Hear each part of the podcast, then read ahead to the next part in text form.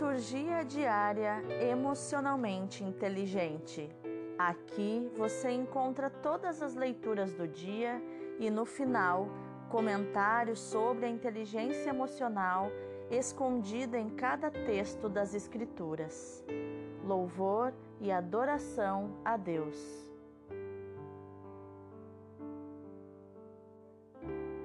Hoje é sábado, dia 17 de abril de 2021, segunda semana da Páscoa. A leitura de hoje é Atos 6, do 1 ao 7. Naqueles dias, o número dos discípulos tinha aumentado e os fiéis de origem grega começaram a queixar-se dos fiéis de origem hebraica os de origem grega diziam que suas viúvas eram deixadas de lado no atendimento diário. Então, os doze apóstolos reuniram a multidão dos discípulos e disseram: Não está certo que nós deixemos a pregação da palavra de Deus para servir às mesas. Irmãos, é melhor que escolhais entre vós sete homens de boa fama repletos do Espírito e de sabedoria, e nós os encarregaremos dessa tarefa. Desse modo, nós poderemos dedicar-nos inteiramente à oração e ao serviço da palavra. A proposta agradou a toda a multidão. Então escolheram Estevão, homem cheio de fé e do Espírito Santo, e também Filipe, Prócoro, Nicanor, Timon, Pármenas e Nicolau de Antioquia, um pagão que seguia a religião dos judeus. Eles foram apresentados aos apóstolos, que oraram e impuseram as mãos sobre eles. Entretanto, a palavra do Senhor se espalhava. O número dos discípulos crescia muito em Jerusalém e grande multidão de sacerdotes judeus aceitava a fé. Palavra do Senhor, graças a Deus. O salmo de hoje é o 32, 33, do 1 ao 5 e do 18 ao 22. Sobre nós venha, Senhor, a vossa graça da mesma forma que em vós nós esperamos. Ó justos, alegrai-vos no Senhor, aos retos fica bem glorificá-lo. Dai graças ao Senhor ao som da harpa, na lira de dez cordas celebrai-o. Pois reta é a palavra do Senhor, e tudo o que ele faz merece fé. Deus ama o direito e a justiça transborda em toda a terra a sua graça. O Senhor pousa o olhar sobre os que o temem e que confiam esperando em seu amor, para da morte libertar as suas vidas e alimentá-los quando é tempo de penúria. Sobre nós venha, Senhor, a vossa graça, da mesma forma que em vós nós esperamos. O evangelho de hoje é João 6, do 16 ao 21. Ao cair da tarde, os discípulos desceram ao mar, entraram na barca e foram em direção a Cafarnaum, do outro lado do mar. Já estava escuro e Jesus ainda não tinha vindo ao encontro deles. Soprava um vento forte e o mar estava agitado. Os discípulos tinham remado mais ou menos cinco quilômetros quando enxergaram Jesus andando sobre as águas e aproximando-se da barca e ficaram com medo. Mas Jesus disse: Sou eu, não tenhais medo. Quiseram então recolher Jesus na barca, mas imediatamente a barca chegou à margem para onde estava indo. Palavra da salvação, Glória a vós, Senhor. A leitura nos mostra que os fiéis de origem grega sentiam que eram deixados de lado e que a comunidade tratava melhor os fiéis de origem hebraica, que eram seu povo. Eles estavam se sentindo rejeitados de alguma forma e estavam denunciando esse comportamento inadequado. Os apóstolos, por sua vez, precisavam resolver essa situação, no entanto, não podiam negligenciar a pregação do Evangelho.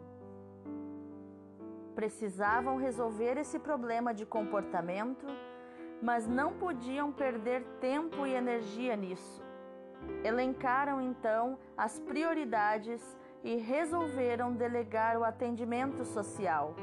Selecionaram líderes segundo alguns critérios que ajudariam no atendimento das pessoas. Precisavam ter boa reputação, ser cheios do Espírito Santo e de sabedoria, muito provavelmente para poder aconselhar as pessoas e ajudá-las com maior carinho. Resumindo, precisava ser pessoas com inteligência emocional e espiritual. Escolheram então sete homens que chamaram de diáconos.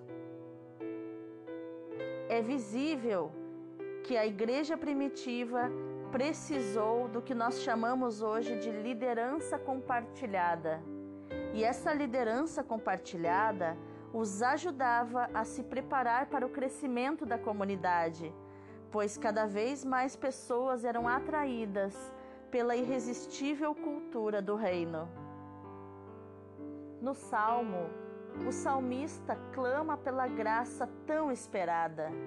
Ele está tão alegre e entusiasmado que chama a todos para se alegrarem com ele no Senhor, com instrumentos musicais cantarem louvores a Deus.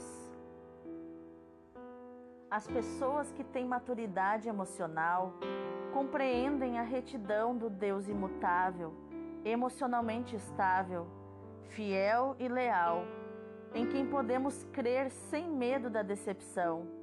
Deus ama o direito e a justiça, que são virtudes da raiva transformada. Olha que interessante, né? A origem da justiça é a raiva, que é trabalhada através da experiência e do conhecimento e se torna justiça.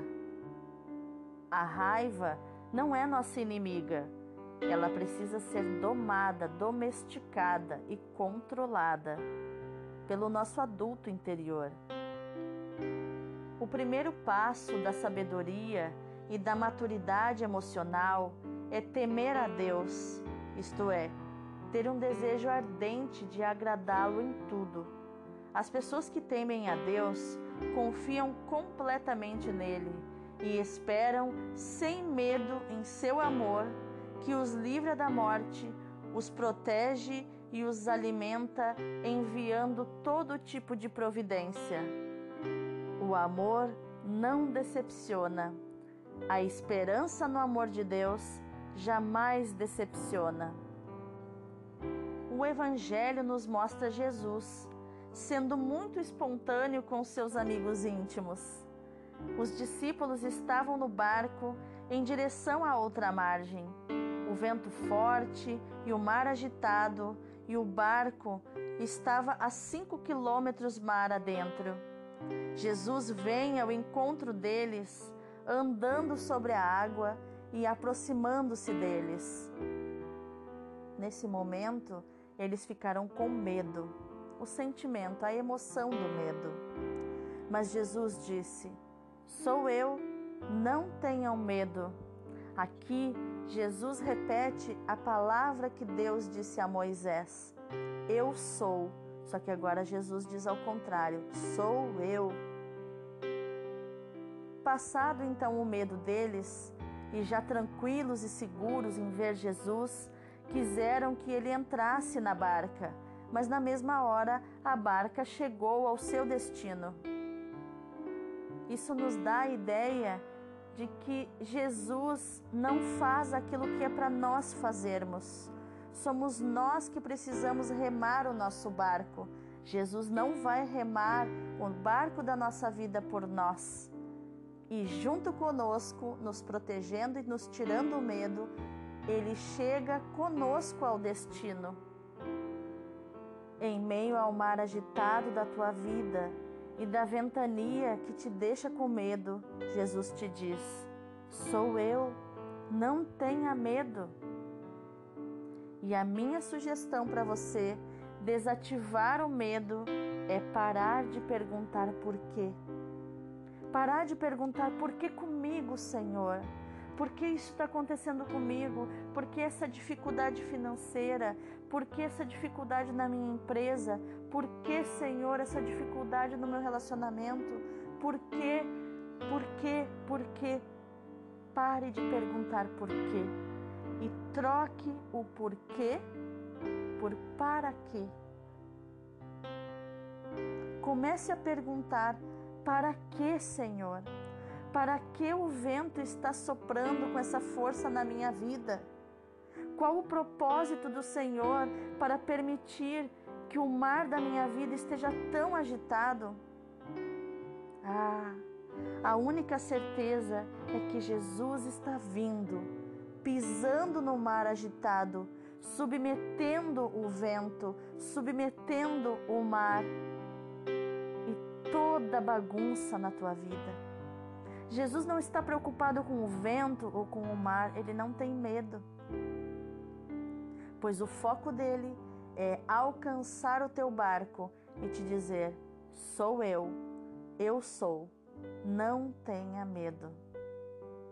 Meu irmão, minha irmã, que teu sábado seja maravilhoso, cheio da presença de Deus, que lança fora o medo e te enche do seu amor. Deus abençoe a tua vida.